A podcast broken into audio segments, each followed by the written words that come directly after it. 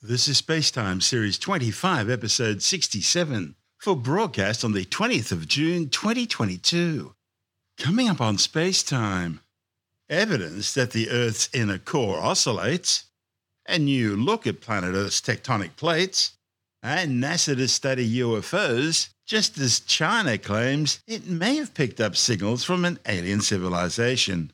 Then again, maybe it didn't. All that and more coming up on Space Time. Welcome to Space Time with Stuart Gary.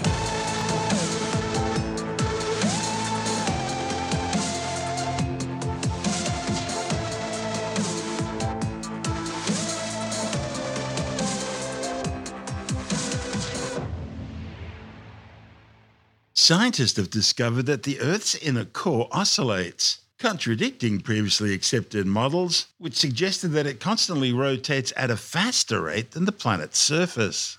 Based on an analysis of seismic data, the new findings, reported in the journal Science Advances, shows that the inner core actually changed direction over a six-year period between 1969 and 1974. The new model for the inner core's movement would also explain variations in the length of a day on Earth, which has been shown to oscillate persistently for the past several decades. One of the study's authors, John Vidale from the University of Southern California, says the findings confirm that the Earth's surface shifts compared to the inner core, just as some people have asserted for more than 20 years now. The new observations showed that the inner core spun slightly slower from 1969 to 71, then moved in the other direction from 71 to 74. And the length of day grew and shrank as a consequence of this change. Vidale believes the consequence of these two observations makes oscillation the likely interpretation. Science's understanding of the planet's inner core has expanded dramatically in the last 30 years. The inner core is a hot, dense ball of solid iron, about the size of the dwarf planet Pluto, and it's been shown to move and change over decades. Trouble is, it's impossible to observe directly because it's, well, it's at the center of the Earth. That means scientists need to struggle through indirect measurements in order to explain the pattern, speed, and cause of the movement and changes. Research published in 1996 was the first to propose that the Earth's inner core actually rotates faster than the rest of the planet, also known as superrotation. It equates to roughly one degree per year. Subsequent findings by Vidale reinforced this idea, but at a somewhat slower rate. Utilizing data from LASA, the Large Aperture Seismic Array, a U.S. Air Force facility in Montana, Vidale and colleagues found that the inner core rotated slower than previously predicted, a rate of approximately 0.1 degrees per year. That study reached its conclusions by analysing seismic waves generated by Soviet Union underground nuclear weapons tests between 1971 and 74. These tests were conducted in the Arctic archipelago, and the readings were achieved using a novel beamforming technique developed by Vidale. The new findings emerged when Vidale and colleagues applied the same technique to data from a pair of earlier Russian atomic tests conducted in 1969 and 71. Measuring the compressional waves resulting from those nuclear explosions, they discovered that the inner core had reverse direction, sub-rotating at least a tenth of a degree per year. This latest study marks the first time this six year oscillation has been indicated through direct seismological observations. Vidale says the idea that the inner core oscillates was a model that was already out there, but the community had been split about whether or not it was viable. He says he went into this study expecting to see rotational direction remain the same and the rate which was found in the earlier pair of atomic tests. But instead, he saw the opposite and was quite surprised to find that the core was moving in the other direction. Future research will depend on finding sufficiently precise observations to compare against these results. By using seismological data from atomic tests in previous studies, they've been able to pinpoint the exact location and time of the very simple seismic event. However, LASA closed in 1978, and the era of American underground atomic bomb testing is also over. That means research now will need to rely on comparatively imprecise earthquake data. The study does support the speculation that the inner core oscillates based on variations in the length of the day, plus or minus 0.2 degrees over six years, and as a result of geomagnetic fields, both of which match the theory in both amplitude and phase. Vidale says the findings provide a compelling theory for many questions posed by the research community. It suggests that the inner core is not fixed. It seems to be going back and forth a couple of kilometres every six years. One of the questions still waiting to be resolved is whether the inner core progressively moves or whether it's mostly locked compared to everything else in the long term. And then there are the basics, such as how the inner core formed in the first place and how it moves over time. This is space time. Still to come. And you look at planet Earth's plate tectonics, and NASA to undertake its own independent study of unidentified aerial phenomena better known to you and I as UFOs. All that and more still to come on Space Time.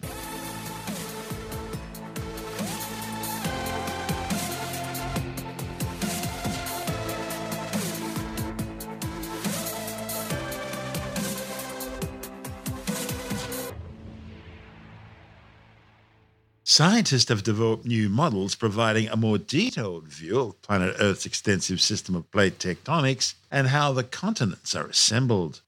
The findings, reported in the journal Earth Science Reviews, are providing fresh insights into the history of the Earth and will provide a better understanding of natural hazards, like earthquakes and volcanoes.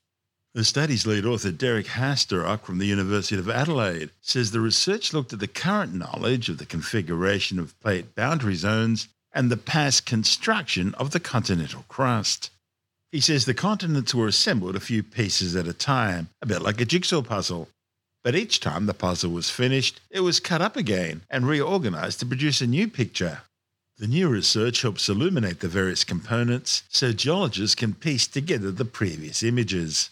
The authors found that the plate boundary zones account for nearly 16% of the Earth's crust and 27% of continents. The team produced three new geological models a plate model, a province model, and an orogeny model. Hasterok says there are 26 orogenies, the process of mountain formation, that have left an imprint on the present day architecture of the crust. Many, but not all, are associated with the formation of the supercontinents. This work allows scientists to update their maps of tectonic plates and the formation of continents. These plate models, which have been assembled from topographic models and global seismicity, haven't been updated since 2003. The new plate model also includes several new microplates. Among them, the Macquarie microplate, which sits south of Tasmania, and the Capricorn microplate, which separates the Indian and Australian plates. To further enrich the model, the authors also added more accurate information about the boundaries of deformation zones. Previous models only showed these as discrete areas rather than wider regions. But the biggest changes to the plate model have been in western North America, which often has the boundary with the Pacific plate drawn as the San Andreas and Queen Charlotte faults. But the newly delineated boundary is much wider, approximately 1500 kilometres across, and far wider than the previously drawn narrow zone. The other large change is in Central Asia. The new model now includes all the deformation zones north of India as the plate bulldozes its way into Eurasia. Hasterok says the new model for tectonic plates better explains the spatial distribution of 90% of earthquakes and 80% of volcanoes from the past 2 million years, whereas previous models really only captured around 65% of earthquakes. And so this results in a far more accurate representation of the Earth's architecture. He says the new plate model can be used to improve models of risks from geohazards. The orogeny model can be used to understand geodynamic systems and better model the Earth's evolution. And the province model can be used to improve prospecting for minerals. What we're doing is trying to put together a seamless model of several different observables on the Earth. One is where are tectonic plates and the deformation zones. Another is the types of geologic provinces. So that's things like where volcanic arcs are, where orogenic systems are, and what types of crust there are. So a lot of these models actually exist out there already, but one of the problems is that they don't sort of all overlap. So when you're trying to figure out what type of data point you have that you've collected someplace. You use all of these different maps, you get some very bizarre combination of things. Like you find something that might be an island arc that sits in the ocean, which doesn't make any sense, or a continental arc that sits in the ocean, or something that doesn't make any sense. So we wanted to sort of resolve some of those issues by developing this sort of seamless map. But it also gave us the opportunity to, to look at things like orogenic systems and come up with a better way to define what these orogenic systems are and what the various parts are, and, and then look at how they fit together through time. So, what is an orogenic system? So, an orogenic system, so uh, an an orogen is a mountain belt. Okay, so it's and and orogen an orogeny is the process of building mountains, and so there's there's a couple of different ways that orogens are built in the Earth. One is that you can have two continents that collide, so something like India colliding with the Himalaya or with the uh, with Asia creates the Himalayas. You can also have orogenic systems like the Andes, where you have a oceanic plate that's subducting beneath continent, and you can have oceanic plate that's subducting beneath ocean and creating an island arc system like the Izu Bonin Arc or the Marianas Trench or Marianas Arc, that sort of thing. So there's there's several different ways that you can create orogenic systems, but orogenic systems are really important for understanding how the continents have been built over time because that's effectively how you store continental crust is you basically have to smash things together and push part of it up over other crusts to sort of preserve it for a longer term. And it's also places where you create ore deposits and it's important for affecting the way climate behaves because mountains actually create natural barriers to flow of air and where continents are affect the way the ocean circulation happens. So orogenic systems are sort of a really important process on Earth. And they're not just important for, you know, the physical behavior of the Earth, but they're also important for things like life because they sort of break up the continents and create various ecological niches for biodiversity. And of course, they've been important throughout human history for things like creating natural barriers to prevent one army from easily attacking a different nation state or something like that. So, so mountains are mountain building systems, and understanding these orogens and where they are and how they're built is sort of really interesting and, and really important part of understanding our world. You did find some interesting microplates. Tell me about them. Yeah, so there are a number of microplates that exist. So what a microplate is is a small. It's all you can think of it as like a small tectonic plate. It's rigid on the inside. On the outside, it has it's sort of ringed by earthquakes and maybe volcanoes, or maybe it has a few internal volcanoes or something. But it's ringed generally by faults that allow earthquakes to happen. And these microplates behave like a tectonic plate, only sort of in miniature. Uh, now, what makes a microplate different than a large rigid plate is that a microplate is controlled in some ways by the major plates on either side of it, and it doesn't move independently. Whereas a major plate like North America and the Pacific move independently of each other, but in between them, there's a lot of microplates that are controlled by the motions of those two.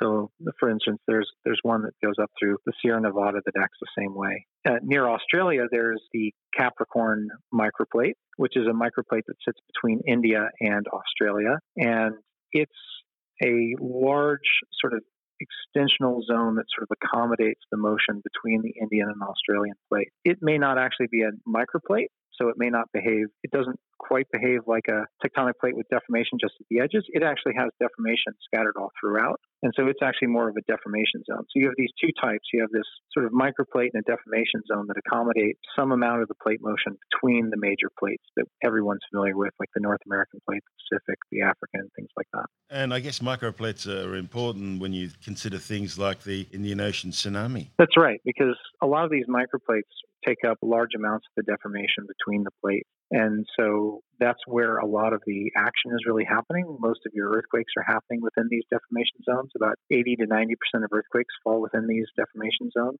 and microplates. So they really control what's what's happening tectonically. I remember at school we were taught that the Earth's tectonic plates are moving at about the same speed as what fingernails grow, roughly three centimeters a year. But that's not quite true, is it? Because different plates are moving at different speeds. And I understand that the uh, Australian plate is pretty well setting records as it moves in a northerly direction. That's right. The uh, Australian plate is actually sort of uh, sort of like a uh, a race car uh, in a sense. It's uh, it's really barreling north into Papua New Guinea and beneath the sort of Banda subduction zone. It's actually really unique too in some ways because we're actually starting to subduct continental crust of pushing that continental crust down into the mantle, which is fairly unusual. What makes it even more unusual is that we're forcing it down beneath an, an oceanic plate. On the sort of Banda side, which is not something that we see really anywhere else. Most places you find you might have a little bit of continental subduction just beneath another continent, but not usually beneath an oceanic plate. Okay, important question. Whose continental crust are we subducting?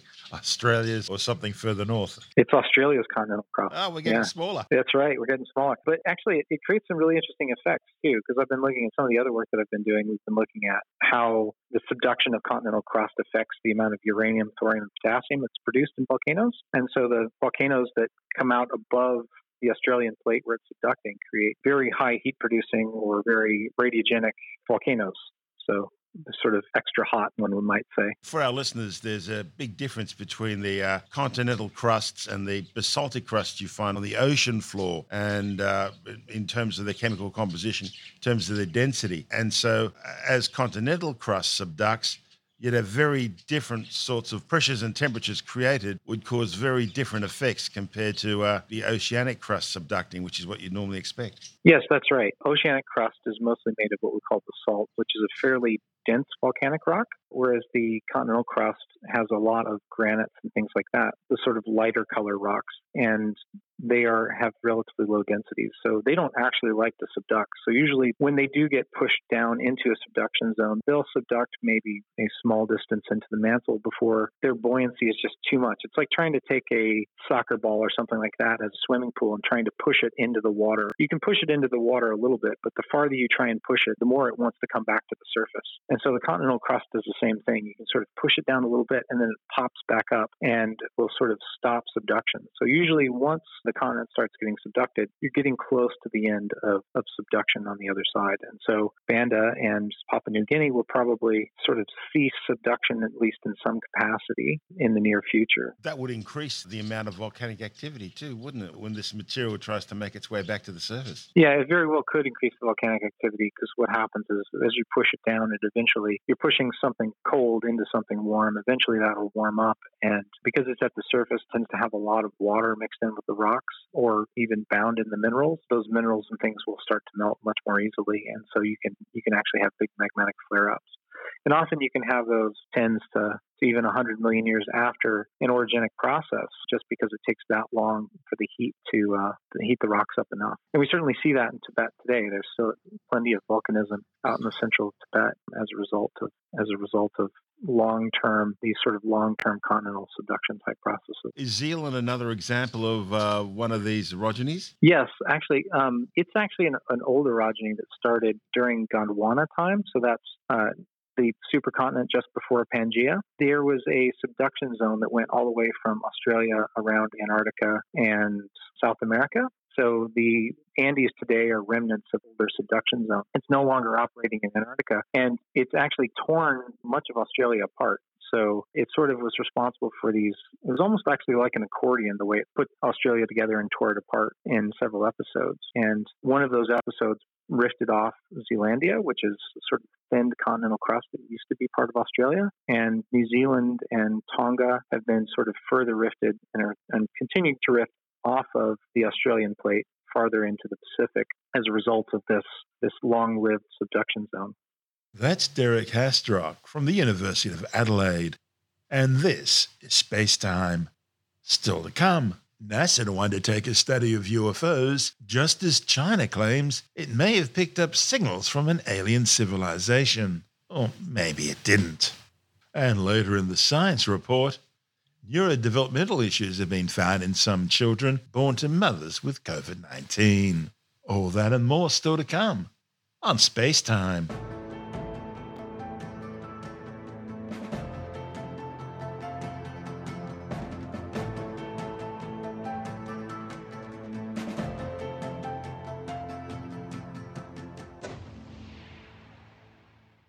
NASA is to undertake its own independent study of unidentified aerial phenomena, better known to you and I as UFOs.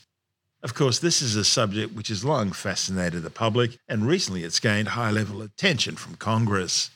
Last month, Congress held public hearings into UFOs, while a US intelligence report last year catalogued 144 sightings that it said could not be explained. NASA will focus on the scientific perspective. It'll identify available data, how best to collate future data, and how that information can be used to improve scientific understanding of the phenomena. UFOs, or UAPs, unidentified aerial phenomena as they're now called, are simply observations of events in the sky that cannot be identified easily as aircraft or other natural phenomena, like funny looking clouds or birds or the planet Venus, for example. Because of their nature, they're of interest both in terms of national security and air safety. Establishing which events are natural provides a key first step to identifying or mitigating such phenomena. And this aligns with one of NASA's key goals, which is to ensure safety of aircraft. NASA's study will be independent of the Pentagon's Airborne Object Identification and Management Synchronization Group, even though traditionally UFO investigations have always been left to the military. It all started during the height of the Cold War and following the infamous Roswell incident. The US Air Force eventually launched Project Blue Book, a formal investigation by the Pentagon into claims of flying saucers and other paranormal phenomena. Project Blue Book investigations, undertaken by astronomers and Air Force aviators, ran from March 1952 through to December 1969, and they tried to determine what UFOs were and whether they were a threat to national security. All in all, Project Blue Book collected some 12,618 UFO reports.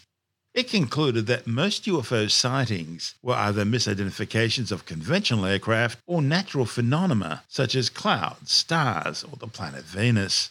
There was no evidence that any of the sightings categorized as unidentified were extraterrestrial in nature. No Greys, no Klingons, not even an Ewok.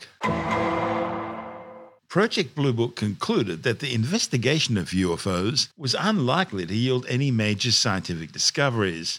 You see, nothing was found that represented technological developments or principles beyond the range of modern scientific knowledge, and the investigations yielded no evidence of any threat to national security.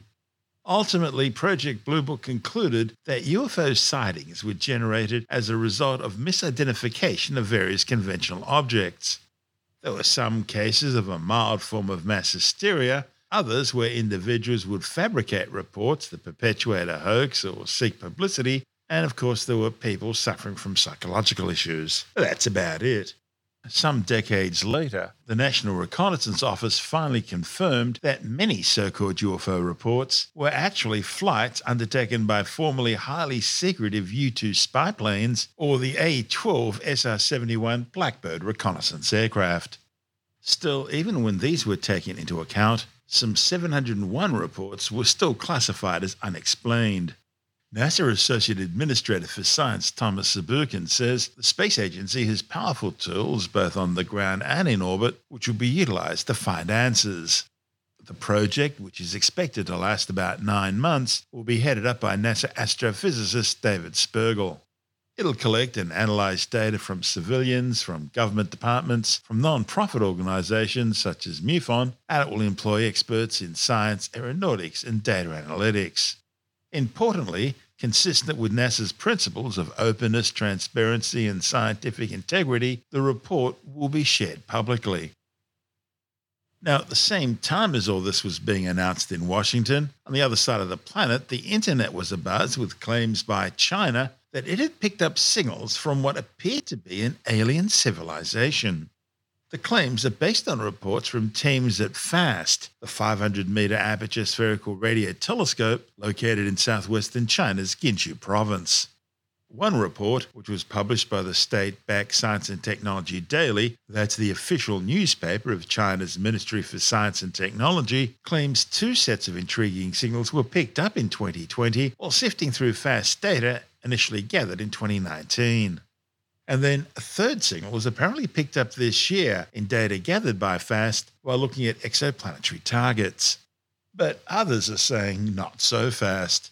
Dan Werthimer from SETI, the Search for Extraterrestrial Intelligence, and the University of California, Berkeley, says the signals are simply regular radio interference due to radio pollution generated by things like cell phones, TV transmitters, radar sets, satellites, and electronic devices near the observatory, and they're not being generated by ET. You may recall a few years back, the Parkes Radio Telescope in Australia picked up some strange signals. They turned out to be the microwave oven in the commissary. But then again, back in August 1977, a SETI search performed by the Ohio State University's Big Ear radio telescope picked up a 72 second long extraterrestrial signal that was so strong and so unusual, astronomers circled a printout of the signal data, writing the comment wow next to it in the margins in red pen. For years, the now infamous Big Wow signal was thought by many as the most promising sign of possible extraterrestrial intelligence. But the signal, which originated in the HD 164595 system, has never been repeated, nor has anything else like it been observed since in that or any other part of the sky. And so the signal and its significance has long since faded into history. This is space time.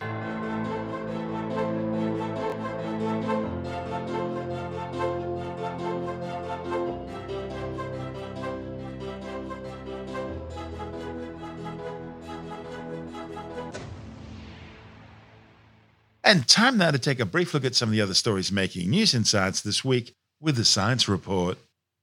A new study has shown that babies born to mothers that had a COVID 19 infection while pregnant in 2020 were more likely to receive a neurodevelopmental diagnosis during the first year of life. The findings, reported in the Journal of the American Medical Association, are based on data covering some 8,000 infants, 222 of whom had mothers who tested positive for COVID 19. The research indicates the trend showed up when the mother got sick during the third trimester. Most of these diagnoses involve developmental disorders around motor function or speech and language. The authors say follow up studies are now crucial in order to confirm the link. Some 6.4 million people have now been killed by the COVID 19 coronavirus since it first appeared in the area surrounding China's Wuhan Institute of Virology back in September 2019. However, the World Health Organization believes the true death toll is likely to be around 15 million, with over 542 million confirmed cases globally. A new study has linked vitamin D deficiency to dementia. Dementia is one of the major causes of disability and dependency among older people worldwide, affecting thinking, memory, and behavior as one ages. Now, a report in the American Journal of Clinical Nutrition shows a link between vitamin D deficiency and dementia, with additional genetic analysis supporting the idea that there is a causal effect. Paleontologists have identified the remains of what could be Europe's largest ever dinosaur, a 10 metre long Spinosauroid which roamed what is now the Isle of Wight around 125 million years ago. The giant crocodile faced theropod, named the White Rock Spinosauroid after the geological layer in which it was found, was identified from a series of fossilized bones, including huge pelvic and tail vertebrae. The findings, reported in the journal PeerJ, were originally unearthed on the south coast of England. A chilling image has surfaced on social media showing what appears to be the haunted face of a dead child staring out of the window of an abandoned Irish lunatic asylum. The spooky photo has been dismissed by skeptics as a case of pareidolia, the human brain seeing faces in inanimate objects, like seeing the face of Jesus on a slice of toast. Tim Mendham from Australian Skeptics says the image was captured by a group of paranormal supernatural investigators who were visiting the former Our Lady Psychiatric Hospital in Ennis, which was home to thousands of patients between its opening in 1868 and its closure in 2002. In the skeptics and me especially, I get information every day. I mean, literally every day of photos of ghosts that are sort of, yeah, the genuine article, this is it, proof positive, blah, blah, blah. And you look at them and you think, really? That's pretty much weird. I get things where I can't see anything in them. I had someone who sent me photos of pictures of fairies in, in close ups on grass, and I think, nope, nothing there, mate. These photos come in all the time, and they're inevitably either obvious hoaxes, and they're pretty, some of them pretty easy to tell, or there's just nothing there and it's your imagination pareidolia, etc. Uh, you know, you see shapes and pictures where there isn't any existing. Most of them are disappointing. We got one in recently. We had one of many thousands that came in recently of a ghost of a dead child spotted in the window of an abandoned asylum. And this is the usual thing, you know, sort of paranormal investigators go out there to a spooky building. They go out there at night. I don't know why they go at night, but never mind. They go out there at night, take lots of photos, bring the photos home, and then scour them and say, look, there's a ghost, right? And which they didn't notice at the time, but they see it on the photos. And this particular one is of a roughly human face looking through a window. It's if it is a human, it's a pretty ugly kid. The, the head is all distorted, etc. And it's use your imagination to see a face in there. Actually, I've been also been described as a puppet. It looks like a glove puppet or something like that. But I mean, it's basically seeing a shape where there isn't any, or, and human faces are the easiest thing to try and spot or the most common thing to try and spot when you're looking at sort of weird shapes, shadows, Well, messy bits of glass. brains are wired, aren't they? It is. That's exactly how the brains are wired, and that's because we want to recognise faces. We want to see a face, and therefore you see faces in everything you look at. PowerPoint is a face, that sort of thing. So this psychiatric hospital, which everyone agreed was a pretty, a pretty spooky place. It was horrible. It was overcrowded. All the usual things you think of Victorian era. What was then called lunatic asylums, and even this one was in use up until not that long ago. They're horrible places. So they already start off with an atmosphere. So you're you're inclined to look for something, and therefore what you do is you tend to find something when you're looking for something, and especially with ghost photos and things like that. So that's what this is. It's not a particularly good one. There's one of many we see all the time. People see rough shapes, especially in windows and things. Most of them are actually a bit better than this one. It's more like an actual human. This looks, as I said, like a glove puppet, whatever. But people will see shapes and faces all the time with, with these ghost photos and things. And they, everyone says, every newspaper, of course, waxes lyrical at the moment. Shock, horror photo, blah, blah, blah. Definitive proof. Here it is. Ghosts are real. And then I'll move on to the next one as soon as that one's over. So, so far, there have not been any photos that are definitive of ghosts. People would still submit them all the time and say this is the one and you're stupid, you just don't believe, etc. But this particular one, uh, no. That's Tim Mendham from Australian Skeptics.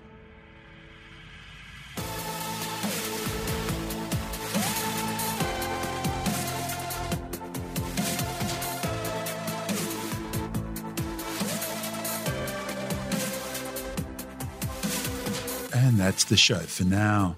Spacetime is available every Monday, Wednesday, and Friday through Apple Podcasts, iTunes, Stitcher, Google Podcast, Pocket Casts, Spotify, Acast, Amazon Music, Bitesz.com, SoundCloud, YouTube, your favorite podcast download provider, and from spacetimewithstuartgary.com. Spacetime's also broadcast through the National Science Foundation on Science Zone Radio and on both iHeartRadio and TuneIn Radio. And you can help to support our show by visiting the Spacetime store for a range of promotional merchandising goodies. Or by becoming a Spacetime patron, which gives you access to triple episode commercial free versions of the show, as well as lots of bonus audio content which doesn't go to air, access to our exclusive Facebook group, and other rewards. Just go to spacetimewithstuartgary.com for full details. And if you want more space time, please check out our blog, where you'll find all the stuff we couldn't fit in the show, as well as heaps of images, news stories, loads of videos, and things on the web I find interesting or amusing. Just go to spacetimewithstuartgary.tumblr.com. That's all one word, and that's Tumblr without the E. You can also follow us through at Stuart Gary on Twitter, at Spacetime with Stuart Gary on Instagram, through our Spacetime YouTube channel, and on Facebook, just go to facebook.com forward slash spacetime with Stuart Gary. And Spacetime is brought to you in collaboration with Australian Sky and Telescope magazine, your window on the universe. You've been listening to Space Time with Stuart Gary. This has been another quality podcast production from Bitesz.com.